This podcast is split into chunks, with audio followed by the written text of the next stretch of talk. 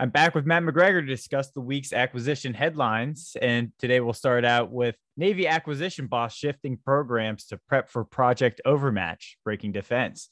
It is my intent that all programs core to the naval operational architecture and the success of Project Overmatch will be aligned under PEO C4I, according to a July 20 acquisition decision mem- memorandum signed by Frederick Stefany. So, this one's interesting here. I would like to get your views. It seems like um, they're trying to consolidate all the kind of JADC2 project overmatch stuff for the Navy under C4ISR, a single organizational structure. But it still seems like this thing is going to touch a lot of programs. So I'll be interested to see how that kind of works out. Yeah, I haven't seen the detailed Navy plans. So I don't know if they're going to try to keep their JADC2 I guess the one question would be is how limited are they going to keep their portion of JADC2? Are they going to go are they going to go big with it kind of like the Air Force is where they're looking at much more than just C4I systems, right? There's uh, a lot of embedded sensors in other platforms. There's a lot of infrastructure that that will play across the enterprise. There's there's a lot of hardware in the loop, so it's not just it's not just developing apps or coming up with better network solutions. It's going to be it's going to be have to be a much broader thing. So I suspect the Navy will probably have something similar to that. So maybe this is okay as a first step to try to get just like the RCO got assigned the ABMS portfolio. So maybe this is good as a first step. Get their arms around some of the basic stuff, the networking and application kind of aspects. But yeah, absolutely. There's no way, I think, if they try to say, I guess the one thing I didn't like is the fact that he was asking programs to say, yeah, tell me if anything that might touch a project overmatch, and I'm going to rip that away from you and give it to this other P- other PO. I, I think that would be a poor poor decision just because it's going to have to be more than just one PO that does this. And so maybe it's okay to assign a lead PO, but yeah, I probably would not try to rip every single program out from under various various other POs and try to cram them all into one. And ABMS is not doing that either. ABMS has some core fun- functions being done by the RCO, it's being managed, but it's going to touch many other POs and they're going to have to execute other aspects of, uh, of ABMS. Yeah, and we saw that the uh, committee wanted ABMS to spell out exactly who was participating under what monies. And I guess it's almost like a matrix approach to the budget process and organizational process there. I assume, yeah, that's probably what will also have to happen. And PE more the lead taking a lot of responsibility. The Navy just reorganized as well there at NAVWAR, where they broke out PEO Digital from C4I. And they're going to probably be ha- handling a lot of that kind of infrastructure type stuff is in the digital realm, at least. They're working on the cloud services and networking. So yeah, they'll have to definitely work with them. And then all the other guys that are going to be playing IWS, unmanned systems, like all those guys are going to be playing PEO ships, of course. Uh, so, yeah, I, I think it would be interesting. And it, but this also raises the, one of the points that I would like to say is PEO C4I would be actually an awesome budget portfolio for Congress to kind of experiment with. But potentially just putting JADC 2 on it also makes it, I don't know, potentially it's high priority enough to do such an experiment or pilot with, or potentially it's that brings too much scrutiny under its realm. Yeah, yeah, no, I'd like it as a pilot too. Hopefully, they would whatever pieces of Jetsy of overmatch they get uh, will be manageable, so it won't like overburden them. But yeah, no, it'd be a great portfolio. I love the idea of like having a digital uh, acquisition portfolio as a pilot. So here we go with a similar headline here. Lack of JADC2 coordination across the services is recipe for disaster, analyst warns Air Force Magazine. Here's the quote Todd Harrison, director of the Center's Aerospace Security Project and also a former acquisition talk guest, argued that DoD's current approach risks individual services, combatant commands, and all agencies developing multiple stovepipes networks that do not allow the kind of interoperability and resilience that would be possible with a more coordinated approach. Establishing a joint program office, Harrison argued, would ensure all efforts are properly funded and synchronized. And yeah, here's another interesting one um, that potentially could make sense under under what the Navy was doing with PEO C4ISR. You just establish a single organization, go get it. That's the usual way Department of Defense works. You plan out some requirement, you've created program office to go execute. And what do you think about this kind of coordination or centralization of functions for the JADC2 effort? Yeah, I usually am usually I'm in agreement with Todd. I think like a lot of his papers, I think he usually hits on good things. I have to like violently disagree on this one. For one, right, when we talk about JAD C2, if you look at the vision that the General Crawl has, this is it touches every platform, right? It's going to touch so many things uh, across the service. It's going to it's going to be integrated into just a million different things. And I think we've proven I think we've proven that we're not very good. One thing we're not very good at is developing something and then trying to mandate that everybody takes it and integrates it into their platforms. Like we tried to do that with GPS, the anti-jam solution, and it was really hard. Like it, we wound up figuring out that no, a bunch of things had to be modified. It didn't work. It was causing issues, and so we had to get smarter about. It. And so I think this is one of those things where I think a joint PEO makes sense for certain things. I think for the ChemBio community, it made sense. It made sense like for JIDO for its very specialized mission. But I think JADC2 is just way too big to assign to a, a PEO. I think it's good that joint staff is taking more hands-on approach in terms of trying to make sure there's standards that apply to that can be used across the across the DoD. I think them having their hands in that and being part of that and keeping the services from getting crazy, like the Air Force going off and being too air centric or the Army going off and being too ground centric. I think that's the right, maybe the right balance. And, and they're not going to be able to do everything. So the services are going to have to work together. But yeah, I think a joint PEO would do, would be, I think it would go awry in various ways. I, I don't think that would work.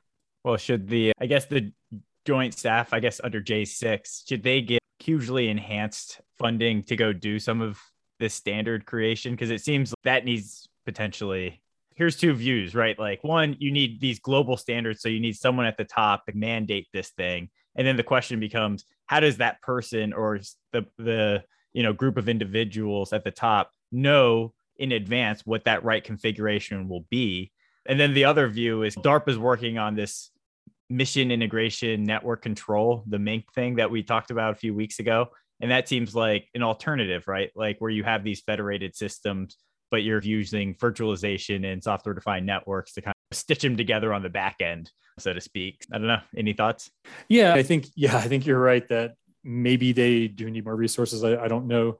Situation Joint Staff does have a lot of people there, but I look to, I think there are some successes here with the unified data library that the Space Force is working on, where you can actually bring data into into some central hubs where it's going to have to be shared with certain customers. There's going to be certain users of it.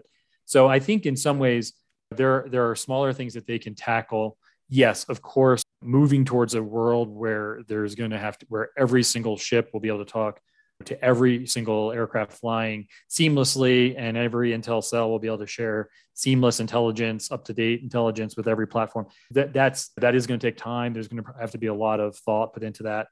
So I, I think joint staffs, it's not so much that they're they need to mandate things, but I think it's that they need to work together with the services to say, okay, here's where things are not going to work.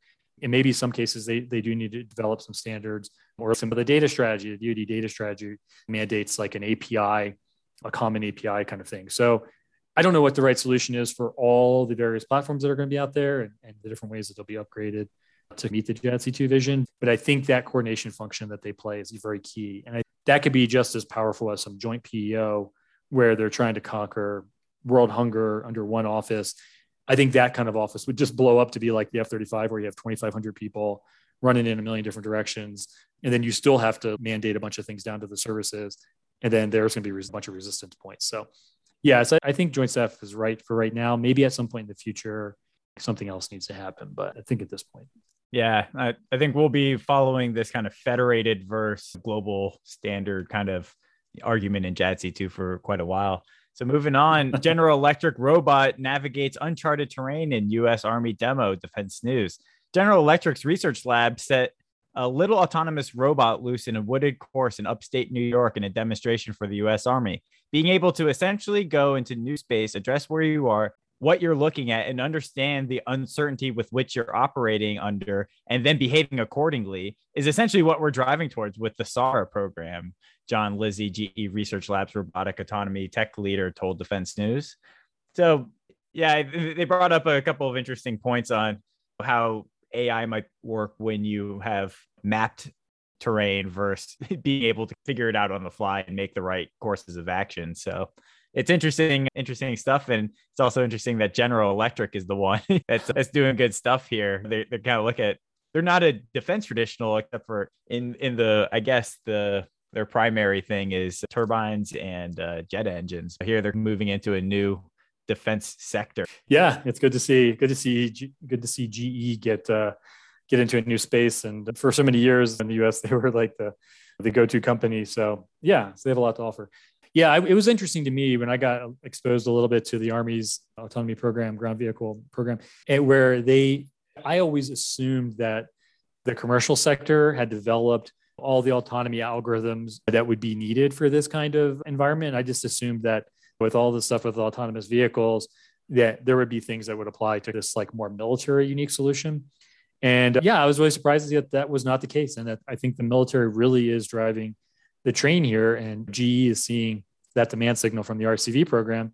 And yeah, the fact that the military probably will be on the cutting edge of autonomous algorithms that are designed for more off road environments that require that predictiveness. That cars that are driving on a road with a, a paved highway with uh, nice lines in the road and stuff like that, like it's just a totally different paradigm. So, yeah, pretty cool. Yeah, I think it just shows the kind of narrowness of AI if it wasn't developed specifically for that need. And they use all the maps and it's still problematic to some degree. It's it's interesting and we'll see. I think that one of the points will be yeah, I think you're right. The Department of Defense will have to drive its own applications of AI riding on commercial general advances. But I don't know if we'll ever get to a general AI that you can just stick it on from the commercial sector and make it go do military missions.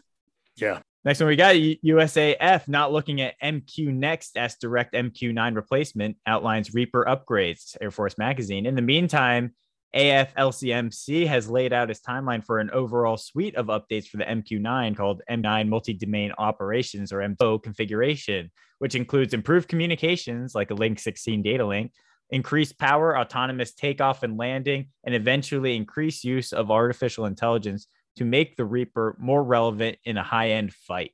Yeah, I think it makes sense here. They're just maybe they don't have what the next generation of that thing is, or they, they think the platform is flexible enough just to upgrade it for their needs without necessarily going for a new platform design.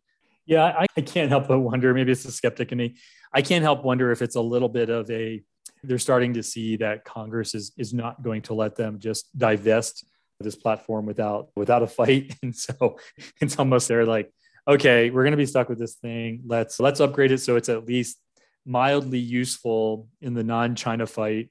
I'm a little skeptical about how useful it's going to be in the russia fight either. Russia has some pretty pretty serious counter iads uh, capabilities. So i'm not sure how many reapers will be flying over russian airspace either but yeah it seems to me like a little bit of an attempt to improve the relevance of this platform. I yeah, I still wonder where where exactly it's going to see its use other than in those other those those low end fights, which we, we don't have as many of now that we're out of Iraq and Afghanistan. So yeah, I guess we'll see. Yeah, I think they did say it was like specifically for counterinsurgency type things, the lower end fights is what they're looking at it for. But if you have a bunch of them, I guess that's that's what we'll see how effective a lot of these countermeasures to drones really are, or whether yeah the proliferated thing is actually the next thing. It seems like they're going big.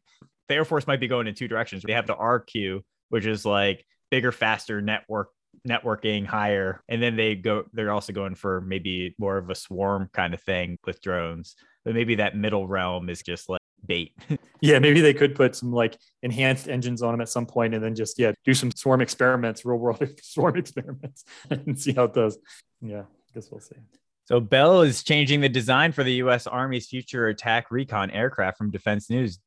Bell initially unveiled a ducted tail rotor design for its 360 Invictus, but now has opted to switch to an open tail rotor on the aircraft. The Army is interested in the balance between weight and speed and is considering capability parameters such as reaching 180 knots and weighing less than 14,000 pounds.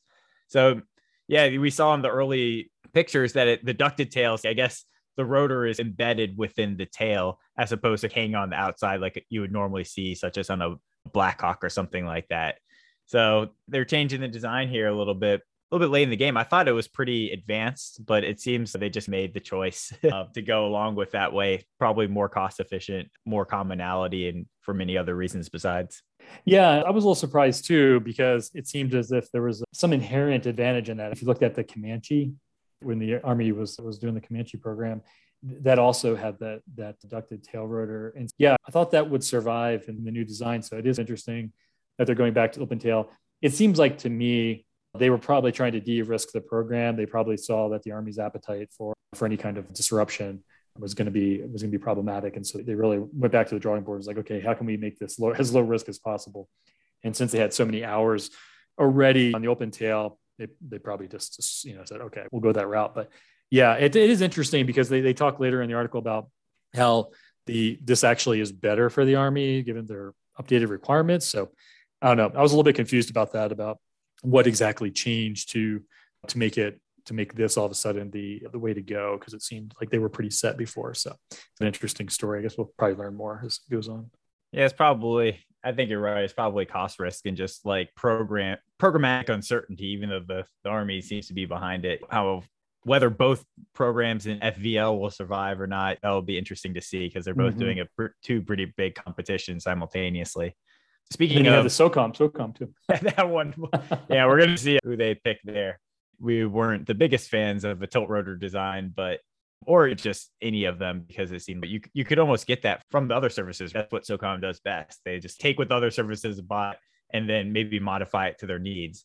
So it would be weird to jump out ahead for them. It seems. Yeah. Anyway, so speaking of changes to uh, form factor, the, the Navy says Constellation hull change won't affect internal design from Breaking Defense. The Navy has chosen to elongate and widen the hull of his next generation Constellation class frigate relative to the parent design. In the early days of the frigate program, Navy officials repeatedly assured Congress that the program's use of a parent design would reduce risks of delay and cost overruns. Now, they're also arguing here that they'll basically be able to, through 3D modeling and the like, just use the same internal design with the the larger hull. But again, we have another kind of change in the design late in the program and not really too surprised considering like the number of requirements that the Navy actually put on this program was actually pretty impressive when, when I was looking at the things that they were asking for. So maybe the kind of mission package drove the larger hull rather than the hull design working towards the same, you know, insides. I'm not really sure. Yeah, the only one thing that made me feel better about this was that it was actually based off of an existing uh, solution from uh, Terry. So yeah, the fact that they're uh, they're using at least a design that's hopefully been proven enough where they're not going to have kind of those LCS type risks would be a benefit. So yeah, that's the one thing I took took away from here was yeah, maybe these changes are maybe it's a positive thing. And so maybe the Navy's trying to be a little smarter about it and not have those LCS issues. So guess we'll see. So the next one that we got here, aerospace startup gets 60 million from US Air Force to build hypersonic passenger plane, defense news. The US Air Force and several venture capital firms are making a $60 million investment in Hermeus Corporation, a Georgia-based startup that wants to develop the first the world's first reusable hypersonic aircraft ultimately we want to have options within the commercial aircraft market for platforms that can be modified for enduring Air Force missions, such as senior leader transport, as well as mobility, ISR, and possibly other mission sets, said Brigadier General Jason Lindsay. And then here's a little bit more on that, like detail from the 60 million, because it's interesting. That wasn't just straight up from one program office. Jason Rathje reports from AF Ventures, Hermeus joins our two, 2020 cohort of 18 companies with the largest contract to date, 60 million, in an incredible example of public-private partnership co-funding emergent tech. Half of the funding came from government with 15 million from AF Ventures and half from the private sector. Nothing more is nothing and nothing is more, more deep tech than hypersonics. right. So we got 30 million in investment from private sources for this company, as well as 30 million from the government. And I guess this is one thing that you can smile at. There, there are these examples of companies actually breaking in and potentially doing new things. I guess we'll just have to wait and see whether they do finalize their transition. Yeah, it's always it's interesting to me that that some of these companies are even interested in accepting money from the military when there's so much private kind of private capital out there looking for these types of investments. So it is interesting. It seems like a really good idea because the potential for for applications for the Air Force is pretty huge. You could see this being used in future fighter jets, and they mentioned like VIP transportation and ISR and stuff like that. So it just seems like, yeah, if we can keep involvement with this, if we could help guide the technology a little bit where it's more geared towards not just the commercial sector, but also maybe has those some of those unique qualities that the military might need, then that would be a really huge win. It is interesting like that the Air Force, what did they say? That it's actually going to be uh, they're going to get a few prototypes out of it in the near term, so that the Air Force is potentially going to see something some some real developments on this and have really hands on. So it's not just it's not just funding it like a, a SBIRS thing and then it goes off and does whatever it is. It's actually it looks like they're getting some real deliveries. Yeah, it's going to be interesting to watch. See where it goes. Yeah, I, I didn't quite understand that as well because they said that there was three kind of milestones within the contract. Yeah. And for three prototypes, there's no way that they're going to build three prototypes of these aircraft. It looked like three prototypes of an aircraft, and I'm not really sure how many engines they're going to be putting on that, but still, for $60 million, this is like a billion dollar effort. Someone somewhere separately said this is like going one centimeter in a journey around the earth i think. So yeah I, I, can't imagine that they're going to get all the way. Now whether they get to some kind of intermediate testing phase i think that makes sense. Like when spacex was doing their otas with milestone payments with nasa they had many of these smaller milestones on the way to this huge technical objective.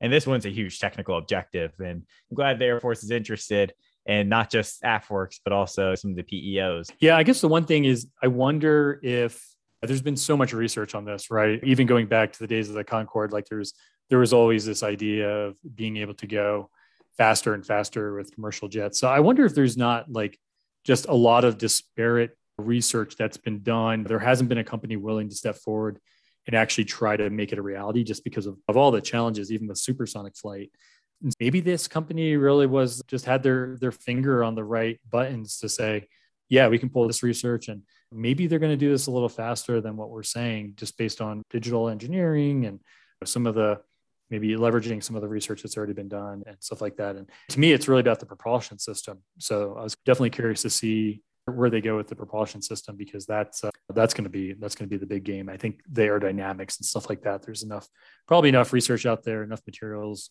design and stuff with other things that have been going on that they could probably leverage a lot of that. But yeah, yeah, this will be a big one. Yeah, my understanding is they're buying a GE engine with a, and then they're going to outfit it with a ramjet behind it. Okay. And so that's their plan. So it seems pretty low risk to some degree, but we'll see. I think it's just like an engineering challenge um, to get that going. And well, so I guess, it, yeah, go ahead. Ramjet, I wonder if it's, I wonder if it's going to be hypersonic the entire time or just it can fly it can fly in excess of five times the speed of sound for okay here it goes. Uh, okay so their measurement it looks is new york to paris. So they would need that ramjet to be able to last 90 minutes to get from new york to paris. Okay so that's okay that's the goal there. Okay interesting. I, I don't have a good understanding of it but once you get to that speed now you're just sucking in air. So is there a problem to maintaining such a speed at with a ramjet you would just burn a ton of fuel and I think in general, they're no, no, no. I think don't oh. you just turn off the the engine, or like you you cycle down the engine, and now you, the ramjet is just sucking it in. I guess you'd need a sweet nose cone or something, some kind of like engineering design to make sure you get you can suck it in fast enough. But yeah, I won't pretend to be an expert. I I just thought that most of the ramjets that have been used were usually meant for like smaller durations, like on a like on a missile and stuff like that. So yeah, to have it like a sustained sustained like on a large aircraft churning out what would have to be a substantial amount of power for a passenger aircraft. I don't know how long, large that passenger aircraft would be. I guess it could just be a few people. But yeah if it's going to be like a 787 or something yeah that seemed like a much broader application of the scramjet. But yeah yeah i guess we'll learn more if they're if they're modifying a ge engine and using some existing technology. Maybe they have a unique way of integrating it making it all work together. Yeah so next one here in the entry to the Department of Defense, DIU awards Anduril Industries contract for counter drone AI technologies from C4ISRnet. Five-year contract up to $99 million. The technology uses the company's Lattice artificial intelligence operating system and a network of sensors to autonomously detect, classify, and target targets or track targets rather. Because the service will be buying counter UASs as a service, Anduril will be able to provide a range of systems based on particular threat profile instead of one size fits all models, says Matt Steckman. We can also fo- focus on continuous development and continuous release of our software operating system, ensuring that the warfighter is always getting the best tech. So DI, Anduril and DIU worked from prototype production in 18 months. So that's pretty quick. And so there's a couple of interesting things here, but I think the most interesting is not that they are scaling to a $99 million contract pretty quickly, but rather that they're buying it as not that they're actually doing it and they might be buying it as a service. Yeah, no, this was a game changer for me too. I cause I've had conversations where how could the military use services more often? And yeah, there's a lot of services that we definitely should be using. Everyone should be using cloud and software development enterprise services and commercial space services. And you can, you can think about all those different services, but I always assumed that when it came to combat, combat functions, that would always be a little bit more hands off. So I think this is the first, first real test. It's coming out of DAU.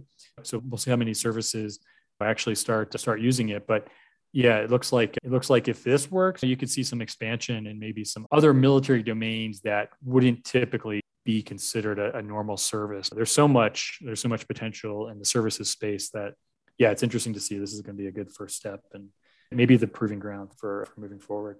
Yeah, it'd be cool if uh, it could be treated almost like a GWAC and like all the services could just, if they had money, just put it on that contract and throw like new services tasks to them for, I guess, integration, but then also doing it. It seems like if you're going to do counter UAS as a service, you can't really do it based on the number that you track and kill, right? Because I don't think you, are going to have enough of those.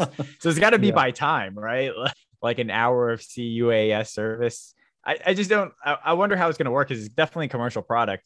But like, at what point are the the bean counters like me in a previous life would have been coming in and saying, "What are we? What are you paying for this, and what is the cost of it?" Because it seems like they're they're saying we're going to get big margins on this counter UAS as a service, but we'll actually be funneling that back in in some undefined way towards continuous development and release of new capabilities of this service. And like, how do you? What's the profit range? Like, these are the questions that IG people always want to ask.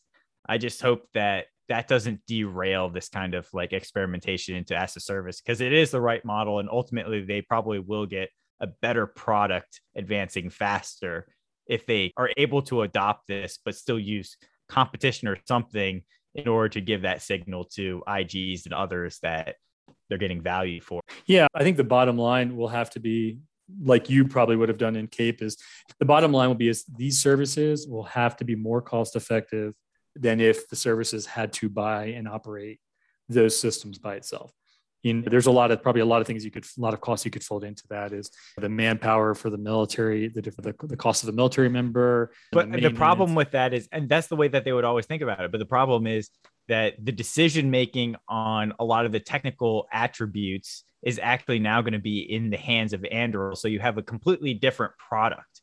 And I think that's the fundamental question right? Like who is making the decisions on the product? Is it the kind of is is it the company themselves or is it a government through a highly regulated bureaucratic process? And so, what do you mean on the product? You mean in terms of what what advances get added to it and things like that or yeah yeah precisely like i would think that they would be using something like a lean methodology where they would be working with the customer to want to make sure that they're doing the right thing but it i don't think that it's not like the contract of the C counter UAS as a service would probably specify all of these things that they would be doing in a continuous manner, right? I have to imagine that, they, especially the way they talked about it as multiple configurations and not a one size fits all, is they probably would have some a basic configuration of, hey, we can provide you this coverage at this range. These are the maintenance things that we'll do. These are the operations that will support and blah blah blah. Probably, I imagine these contracts be pretty detailed and, and what's provided and what's not. And then there'll be a lot of add-on packages where, oh, okay, you want to go after larger targets. Okay, that's an upgrade. And then as they add more features, I think it'll probably be a company decision about okay, do you just add that to the basic configuration and give the government more value, or do you create a new package and then try to sell that package as like an upgrade? I, I think there's probably a million ways you could do it. The company will probably be, this is where I think it's going to, the brass tacks is going to be, is the company's going to be incentivized to continually upgrade and get get more services sold and, and increase the, their share. But they're always going to have to be cognizant of that if they reach that tipping point where it becomes it's not viewed as cost effective, then the services are just going to go buy their own equipment. So yeah, that'll be interesting to watch to see how this plays and how many services jump on board. This is, I guess, this is like a GWAC in a way. It's like a mini GWAC that the services will be able to go to to buy this. yeah, I guess we'll be able to watch and see how many actually go. And yeah, I didn't get that impression that like the serv- any of the services can could jump on the contract, but maybe that's true. Say it's worth up to 99 million. So I the DIU doesn't have that much money, so I don't know if they're like, are they just going to fund it themselves, or are they going to offer it they say it's available across the military. I don't know. I got the sense that it would be like something they'd say, "Hey, services, we got this all set up for you. Come come use it." But yeah, no, maybe you're right. Maybe they're doing something internal. Yeah, that would be that would be a great way to go about it, and then just up that ceiling, right? Yeah, yeah. Uh, but again, like the more that that you break out from the CUAS as a service and put it back into just straight up product development that is treated as these add-ons with or almost like engineering change orders or something like that the more you do that, the more you're like, what am I getting for the service? Because the service is since this is mostly automated systems has negligible recurring costs. Mm-hmm. Right. Yeah. So like where it's I feel like the government is trying to like straddle this kind of world where in one sense with the primes it's I'm just going to fund all the development and I'm going to pay for like the literal cost plus 10% or 15% profit on the production because I know what it costs. I get the cost accounting information. And then here it's the commercial side is they do all the product development. And if I like it, I pay them a price that the market will bear. But the government wants to be somewhere in the middle of that. And I don't know. We'll see if it's tenable. But the interesting one of the other interesting things, Eric, will be to watch is there's a we have those consumption based service pilots that are going on, which will inform to some extent how DoD handles services. But from a budget perspective, from an appropriation perspective, this one's going to be tricky because if more of the services, more of the components to start to use these types of services, is how are they funded? Typically, a service would use procurement money to go buy the equipment. Then they would fund O and M to support the equipment. They would use RDT&E for upgrades. They, there's that whole like appropriation process that at each life cycle stage, when all of a sudden you're just buying a service, like how do we fund this? Do you fund it with procurement? Do you fund it with O and M? Do you fund it with RDT&E. It really is going to be a paradigm shift if this starts to become more commonplace. Yeah, and to the extent that you have more venture capital going after it, you would think that RDT&E is now being amortized through the price of operations and maintenance, and therefore the government would actually be doing a lot less later stage development. I, I guess it would still do S&T, but shift that over to operations and maintenance and that would be a weird a weird kind of outcome but i think that makes sense to an extent. Or maybe there's an appropriation in the future that's like a service appropriation that instead of getting into the nitty gritty of is this are you procuring a service or are you maintaining? Are you funding maintenance? Instead of trying to break down those kind of things maybe there's a service appropriation where it's hey yeah we go buy this thing that we need. There's not a there's not an RDT&E component to it because that's something that's already been built in. There's not a maintenance component to it because you're always getting upgrades. And yeah, it's I don't know. Maybe in the future there's some room for that kind of that kind of new budget appropriation. Yeah, but then you also have BA eight for software, and it's just what like how are we just going to go from one classification of linear life cycle appropriations to just like the types of things we buy or should the appropriations just be the organizations and objects of expenditure? I don't know. That's my, obviously that's my view. I don't know. I'd love to see. I'd love to see the more like if appropriations just by okay, this is for S and T. That's an appropriation because it's nice and discreet. And then it's okay. Here's an appropriation when we're doing like program development. And then yeah, I don't know. You, I think we could come up with a set if Congress really wants appropriations and they don't just go to one color of money and just let us do what we need to do. You can come up with a set of appropriations where like they're discreet enough that they're not going to create these portfolio hurdles where you can move money around when you need to. So I don't know that that, that would be an interesting paper for you. yeah. Who's moving the money around? I think is the ultimate question.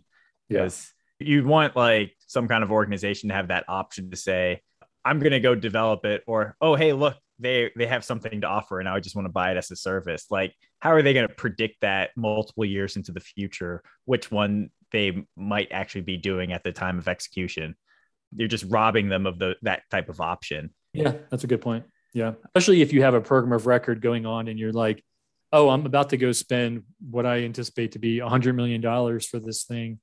Oh, and there's already a service while I was developing this thing, there's already a service that's going to do exactly the same thing. Why don't I cancel this program and just go use that service? Yeah, you're right. That would be a trade off that the services, as the budget is today, would not be able to go do. Yeah.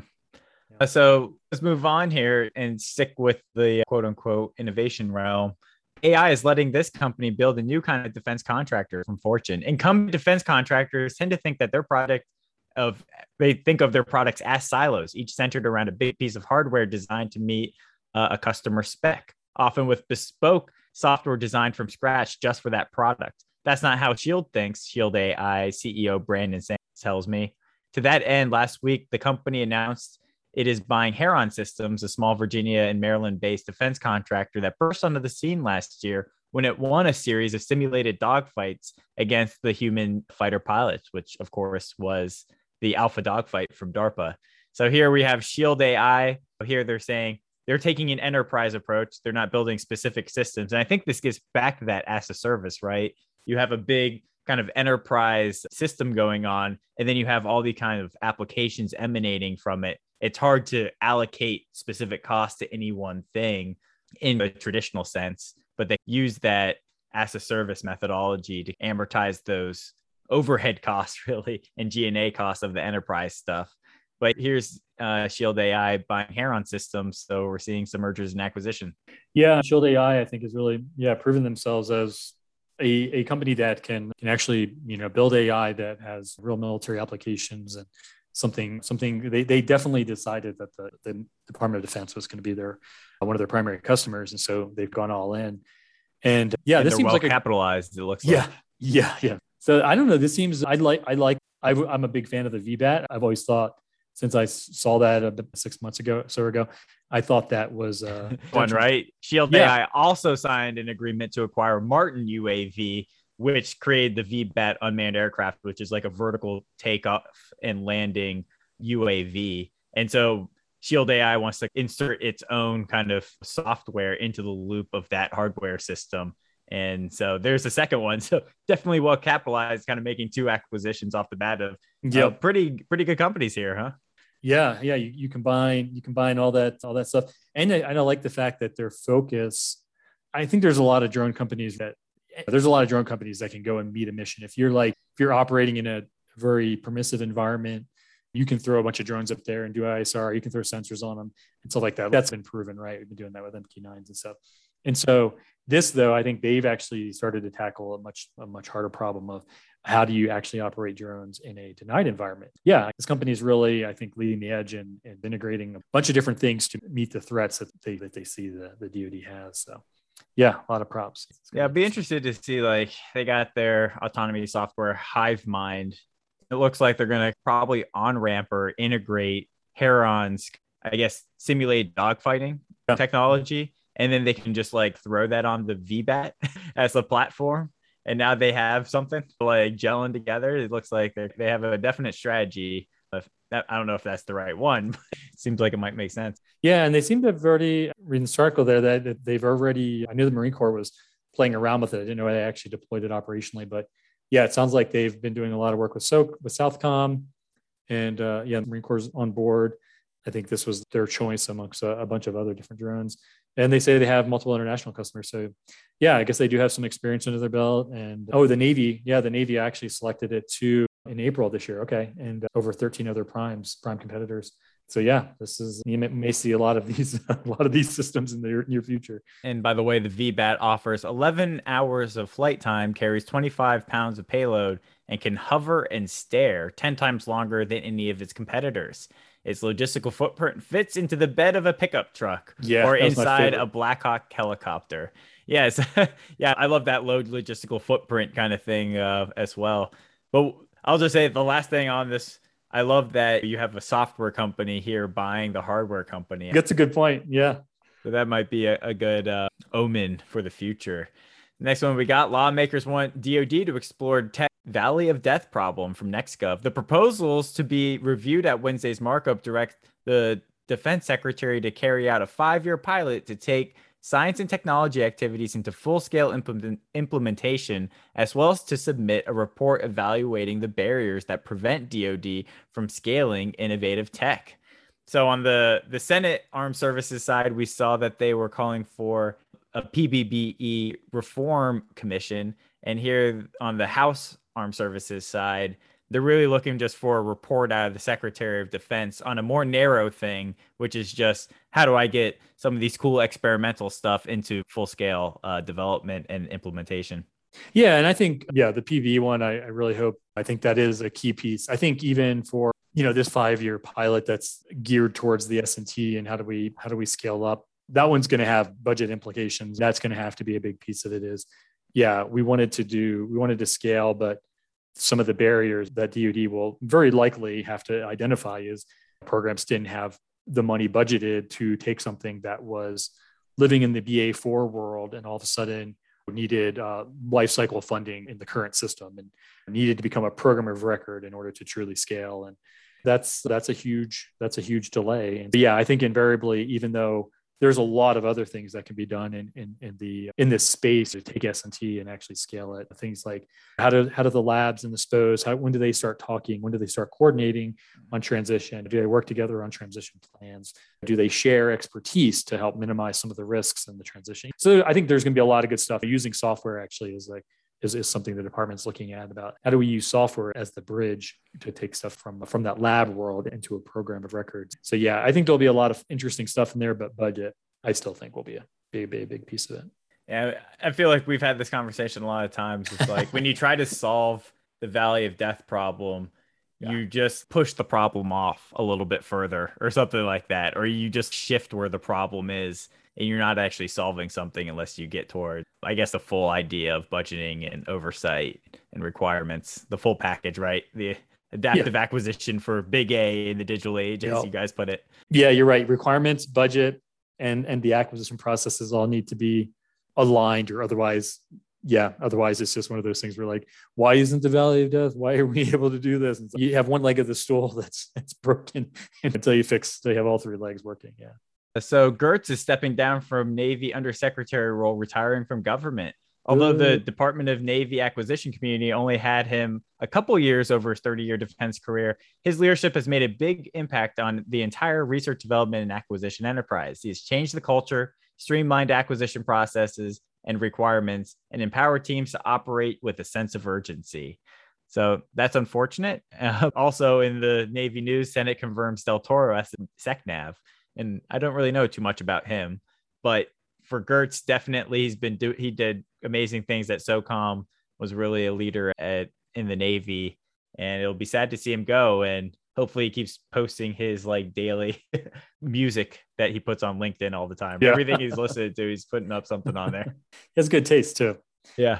No, this is really sad. When I was always surprised, to be honest, when he took over as the Navy SE, because I, I thought that of all the services, the Navy may have been the most inappropriate for him just because he was working SOCOM stuff, very like low scale, very manageable. And then the Navy is everything is like these huge, huge ships and just huge capital investments and stuff. So I, I just always was a little surprised that he went he, he went in that direction. But yeah, he really did make a huge impact. And even with that, the challenges he had with like sub programs and carriers and all that stuff that sucked up all of his time, he was really able to imbue the acquisition system with um, that SOCOM mentality. So yeah, huge loss. And it's really a shame. What's really sad is that some of these some of these uh, SAEs are leaving and there's nobody in their place, so they have to go down to multiple levels, and you have all these actings. So yeah, really hope DoD and the, the White House can start to get some political appointees in there that can take these key roles because it's been too long. Sticking with uh, a Navy topic here, but this side on the other side of the Pacific,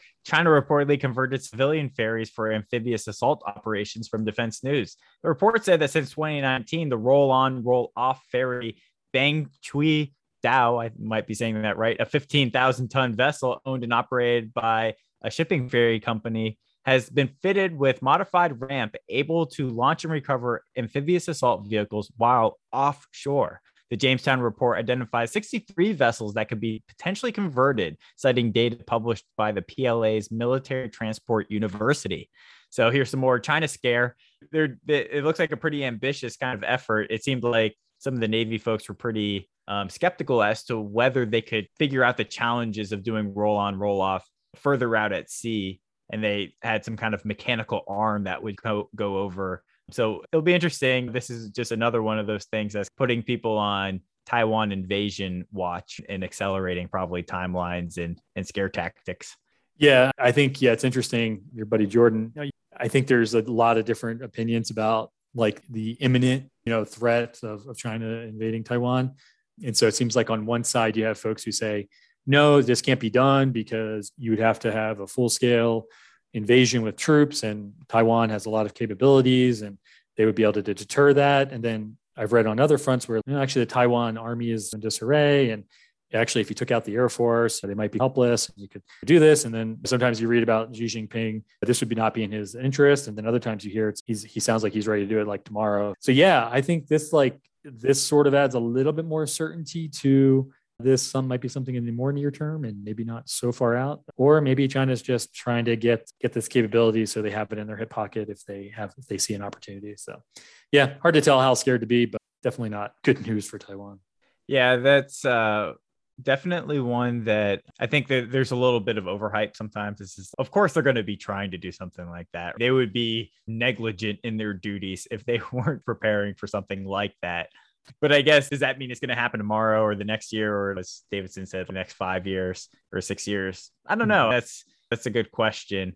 China could look and probably say the exact same things. Like they could cherry pick things that the US media is saying about their military and put that out there. I just saw recently I don't have a source for it. I think it was NextGov. They had an article about the US trying to use just like shipping containers, like jury rig them into kind of like carriers for at least drones or other types of aircraft or unmanned systems and they could point at the same thing and be like hey america watch yeah there's the new the new like foreign or what is it is he i don't think he's the ambassador but he's like the foreign minister to the us or something like yeah, he's he's taken a lot of a softer stance and saying like we need to counter the fact that America's everything every time America points out some bad guy, it's always China.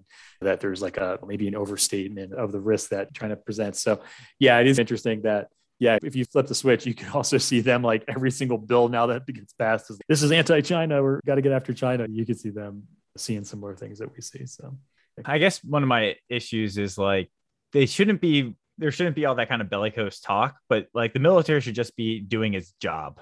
And yeah. I, it's weird that like the community to some extent has to saber rattle with respect to China in order to get its own acquisition system in freaking order and actually doing what it should have been doing all along, which is just innovation and like changing the force structure and doing the most cost effective way of deterring adversaries because deterring it's all about self-defense mostly right? And deterring deterring rather than like we're going to go invade or be like a hostile nation or be on the offensive. So i don't know there just needs to be some kind of change in in, in attitude to some degree but that doesn't necessarily correlate with a change in being soft or something like that. Yeah i i have to, I have to admit i do i like the rhetoric more when it's around the economic piece because what did they what did we always say with russia? It was like mutually assured destruction. A war with china especially like a prolonged war would be global depression. It'd be mutually assured depression. There'd just be so much ramifications of that.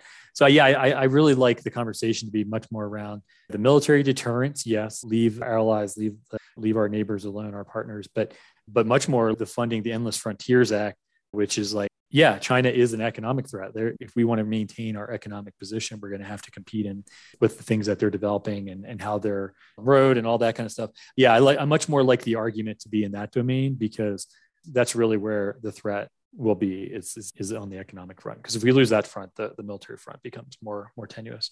Yeah, it's also I don't know. I still tend to love China's already burned the bridge, but like Adam Smith always said, you should exhibit free trade even if others are not, because ultimately they're pushing their own wealth onto you. They're like sacrificing their own welfare to give you cheaper stuff. Uh, the question is whether your country is flexible enough to be able to take that and allocate your people and resources to higher valued uses rather than what they're doing. Yeah. So yeah. I don't know. I, I guess the United States we like to think of it as like this paradigm of like economic freedom, but really there's a lot of, I don't know, burdensome things that kind of keep it back. And I think a lot of that is just human as well. It's hard to pick up and move somewhere, change your life. Someone told me like acquisition was just zero. What other skills do I have? I guess I would have to go learn to code or something. I learned yeah. a little bit analyst days, but I think uh, a lot of that R and VBA VB stuff is gone. might have to, might, yeah, we might have to update our skills a little bit to go uh, go work at Google or something. All right, so the last one we'll end on here. Air Force concludes latest hypersonic flight test at Air Force Ed- Edwards Air Force Base. Aerotech News. The Air Force c- conducted the second AGM, a Air Launched Rapid Response Weapon or ARRW booster flight test on July 28, 2021. Following the safe separation maneuvers, the rocket motor did not ignite. Objectives for the test included demonstrating safe release of the booster test vehicle from the B 52H and assessing booster performance. So the booster did not ignite. So they got one one out of their two objectives, right? they released it safely from the B 52, but they were not probably able to assess the booster performance if the rocket motor did not. Ignite. Yeah, this is, I, I still like to go back to when SpaceX first started off, they had a lot of failures. And look at the like even the recent ones for their for the really large rocket like they've had they had a number of you know issues on the pad things blew up things didn't go as high as they wanted to and so they learned stuff from each of them. So i think one of the things that you have to look at positively here is that all of the objectives that they actually did complete they separated the thing from the aircraft which they weren't able to do before. They they demonstrated the full release sequence. They got gps acquisition. They did, they did the umbilical disconnect power did power transfer for, to the missile. The missile did demonstrated fin operation, deconfliction maneuvers, and all that stuff. So they, yeah, the rocket motor didn't ignite, but they did all of those safe separation maneuvers. So that's progress, right? That's something they didn't do before, and that's burning down burning down risk. So now the next time they know, okay, that that all worked, and now they can focus on that next step. So I don't know. I think this is just this is exactly what prototyping does and the intent of it. And so I, I view this as a success, even though it didn't go as well as they they probably hoped. I agree. How do you lay out milestones and funding and all this stuff if you're like, I don't, I did, I couldn't have known whether I would have actually like potentially the rocket motor would ignite and we would have gotten more information and we would have been further along, right? But it didn't, and we're not as far. So is isn't that a? I, I feel like this whole thing is just okay. If we decide that we're going to be risk tolerant and allow this kind of thing, then you really have to take a look at your processes and say, are these things consistent with my desired end state? And so I think some of these systems, like the hypersonics, will get a pass because they're high priority or whatever it is. But I think there's a kind of general proposition out there that you can't coddle every kind of system, but all of these systems probably benefit from similar types of experimentation and operational use and testing and feedback and learning. Yeah, I think this one go, does go to your point though about not the military not hyper focusing on one adversary because that's essentially what we did do 10 years ago when we were developing hypersonics. We were making very good progress is we thought that the threat because we didn't see china and russia making much advances so we didn't publicly see it until all of a sudden one day they had a trade show and they showed all their hypersonic progress they had made. If we had kept with that progress and just said, yeah, one day we'll have, there'll be a threat and we'll need hypersonic. So we should continue to progress this research and not just abandon it. They wouldn't be under the accelerated timelines that ARRW is on. So yeah, ARRW is playing catch up. And I think as part of that catch up, you just have to assume that there's going to be a little bit more risk. But this is this is an MTA program. It's a rapid prototyping. And so it's it is meant to prototype and de-risk before you move into like full scale production and or developments whatever type of development activities that need to be done. So yeah i still i, hear what you're saying and you're right. They, they could have learned more but i still think given the timeline that they're under and given that the how much they've achieved in a short amount of time i think yeah i think this will be a success in the very near term. Yeah some of it is it's not that they could have learned more it's that what if they learned a whole bunch more? And what if they mm-hmm. were like ready to like going to get a lot more money and go into production or something. Money just wouldn't have been there, and you could have got like an emergency supplemental or whatever it is.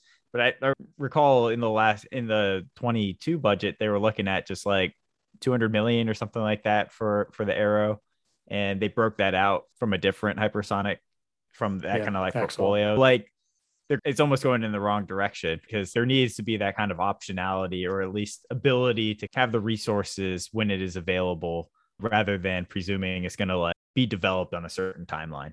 I don't know if they're out of money yet, though. I, I have to imagine. I don't know. I can't remember the exact number of tests they predicted, but I have to imagine that they have a series of tests. That would be that's like any weapons program. The small diameter bomb too. If you look at the history of that, they my God, they had to go through years and years of testing because you know they had really high requirements, and so to meet all that, they just they had errors and they had to go fix them, and they had a lot of failures and stuff. Now it's now it's in really in good shape. But yeah, I, I don't know that they've run out of money. That would be a problem. I agree. Is if they have so many failures that it's way beyond the risk calculus that they had for the program, then I think you have to start saying, okay, what went wrong and, what happened. But I think if this is generally they plan to do 10 tests and these are just the first three of them and they can catch up and do all the things they need to in the future ones, then I think you have to still consider it a success, even though they didn't maybe make the initial progress as, as much as they wanted. I guess my point is under product development where there is uncertainty, you tend to prefer just a budget ceiling or a level of effort, and then you cycle within that as opposed to presuming that you will have the right increments ramp up, right ramp down, and timelines. Because what what eventually happens with all these programs, and that was Chuck Spinney's uh, Defense Facts of Life, was that and they had the plans reality mismatch. It's just like you ramp up to a level, and then you just like I couldn't get there. I extended out at that level, and so you just get the but you can't get more money so it's you just plateau and just move on for a while until you eventually make it so in either case like you end up with the same result it's just like whether it was planned for and optimized or whether it was just like through mistakes and errors. Yeah. Yeah. And i think you're right. And i think i think that those errors there should be some level of, of risk built into a program that is going to be challenged. And so hopefully you've built in some buffer so that you're you can make some mistakes. But if you start to exceed if you start to exceed that buffer and plateau like you said and not make not be able to catch up to some of the progress then i think you, you have real problems. But here i'm not sure i'm not sure if they're there yet. They've only had two tests. They probably i'm sure they have some buffer built in for risk given they're still in the mta phase. And, and so hopefully this isn't going to throw them completely off track and they'll be able to recover here in the, the near future. But yeah no so we'll just wrap up with a couple of headlines. It looks like CNO Gilday is bashing industry for lobbying for aircraft that we don't need rather than focusing on shipbuilding and readiness. Uh, electronic attack system is to provide the Navy with more capabilities. This is the SEWIP out of IWS. It's been outfitted on DDG, DDG 51 destroyers, and they want Northrop Grumman to put that onto larger deck ships as well. And that's for electronic attack systems against uh, incoming missiles. BAE Systems raises their dividend, launches new buyback on strong outlook. So they raised their dividend and they're going to give back about nine, about 2% of their stock is going to be bought back. So defense, the quote here is defense has largely been unaffected by the pandemic with governments sticking to military and security commitments and in some cases raising them. All good for BAE Systems. Raytheon and the Navy are finishing their Spy 6 testing at Wallops. So related to SEWIP, but a different, this is the Aegis system that they will be putting on the, the Aegis, of course, the Arleigh Burke class uh, destroyer, but they're also potentially looking at it for the new large unmanned surface vessel. And analysts are questioning the plausibility of this due to uh, the increased cost that would stem from the requirements for a larger hull to get that kind of power generation. So these radars here for ballistic missile defense really suck a ton of power. And so Arleigh Burke has had some issues with that, but I think figure it out. And so we'll see if they can do it on the large unmanned surface vessel as well. And the last one we'll talk here is Lockheed's F 35A could face the first price in year as inflation bite. That's uh, all we yeah. got. Anything on that one? Yeah, the only thing I just wanted to hit home the CNO Gildays thing. I think that's I think that's really an important point because in these times when you know all the budget stuff that we've looked at, there are clear trade-offs, right? Of capacity, current capacity for future capability, and that is just the fundamental trade-off that the DoD is going through right now. Is yes, we have to get rid of some legacy platforms in order to make those key investments in future platforms for for the near peer fight and having contractors defend their systems and put millions of dollars in lobbying to to keep platforms that they know themselves are not going to be relevant is really malpractice. And so I think it's good to hear good to hear him say that. I think I think more leaders need to make that case and and call that out. Yeah, anyway, I just wanted to say good there and uh, yeah, good on BAE Systems and Raytheon for all that good work here. All right, well, that's a good way to wrap it up. Thanks for uh, joining us, Matt McGregor. We'll talk to you next week. All right, thanks, Eric. This concludes another episode of Acquisition Talk. If you have comments, interview recommendations, or just want to chat, please contact us at acquisitiontalk.com. Thanks again, and until next time.